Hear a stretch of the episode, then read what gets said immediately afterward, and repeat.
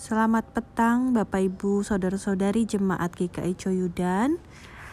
Kita kembali lagi akan disegarkan, diingatkan, ditopang oleh firman Tuhan yang akan kita renungkan bersama.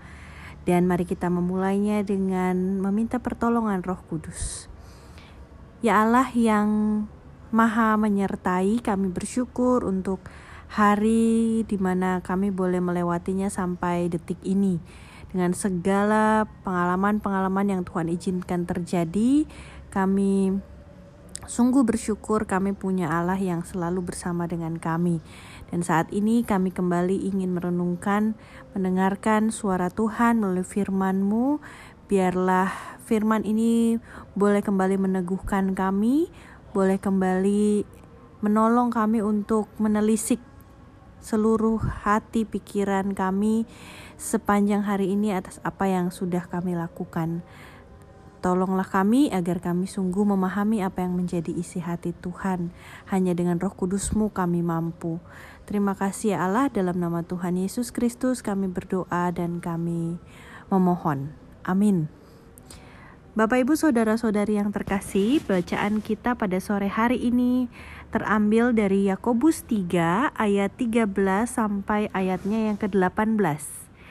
Yakobus pasal 3 ayat 13 sampai ayatnya yang ke-18.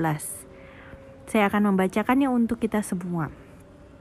Siapakah di antara kamu yang bijak dan berbudi?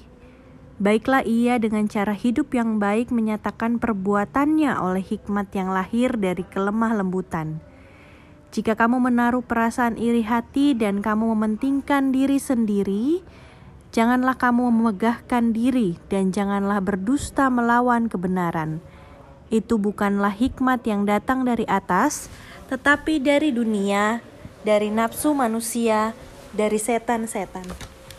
Sebab di mana ada iri hati dan mementingkan diri sendiri, di situ ada kekacauan dan segala macam perbuatan jahat. Tetapi hikmat yang dari atas adalah pertama-tama murni, selanjutnya pendamai, peramah, penurut, penuh belas kasihan, dan buah-buah yang baik, tidak memihak dan tidak munafik. Dan buah yang terdiri dari kebenaran ditaburkan dalam damai untuk mereka yang mengadakan damai. Bapak, ibu, saudara-saudari, bagaimana perjalanan kita hari ini? Menjalani keseharian dengan memilih berhikmat sesuai dengan renungan kita tadi pagi. Adakah perbedaan yang Bapak, Ibu, saudara-saudari rasakan? Atau justru mungkin masih ada di antara kita yang bingung, sebenarnya bagaimana sih hidup dengan berhikmat? Nah, bacaan kita yang sudah kita baca bersama-sama yang ditulis oleh Yakobus yang adalah saudara kandung sekaligus murid Yesus memberikan penggambaran yang lebih detail tentang hikmat. Ia bukan sekedar mendefinisikan tetapi memberi gambaran yang jelas tentang bagaimana hidup seseorang yang berhikmat. Ada contoh yang jelas yang digambarkan. Yakobus membandingkan apa yang bukan menggambarkan hikmat, yaitu iri hati, mementingkan diri, memegahkan diri, berdusta melawan kebenaran. Dan yang menunjukkan hikmat adalah bersifat murni, pendamai, peramah, penurut, penuh belas kasihan, penuh buah-buah yang baik, tidak memihak, dan tidak munafik.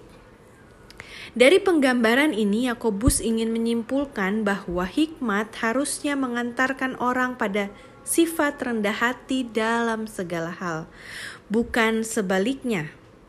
Orang berhikmat tidak akan menyatakan dirinya berhikmat. Ah, saya sudah berhikmat hari ini. Karena ia sedang dan terus menyelami isi hati Tuhan yang begitu dalam dan luas dan lebar dan panjang begitu besar. Dan dengan demikian, ia semakin menyadari, justru semakin menyadari betapa terbatasnya ia memahami dan memaknai karya Allah.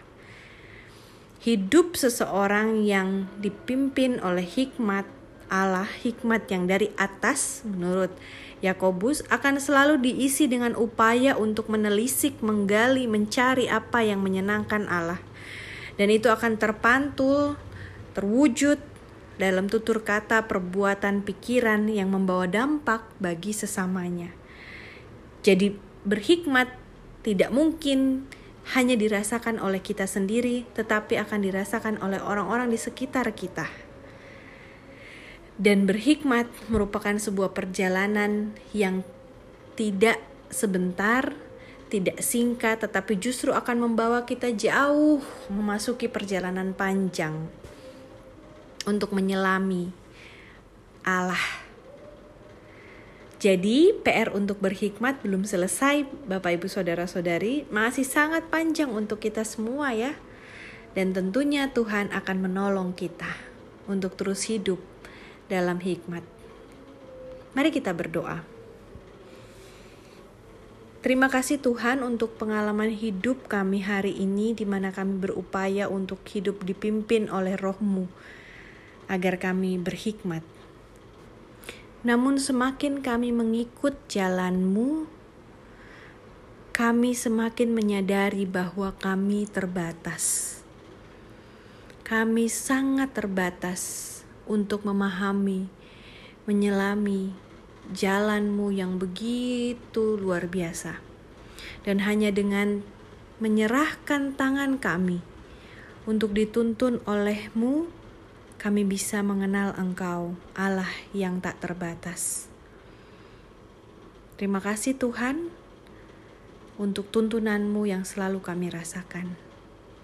Demi Kristus Yesus, kami mengaku bahwa kami membutuhkan Engkau. Amin. Selamat malam, selamat beristirahat. Tuhan Yesus memberkati kita semua untuk hidup penuh hikmat dan akhirnya menjadi pribadi-pribadi yang rendah hati. Tuhan Yesus memberkati kita semua.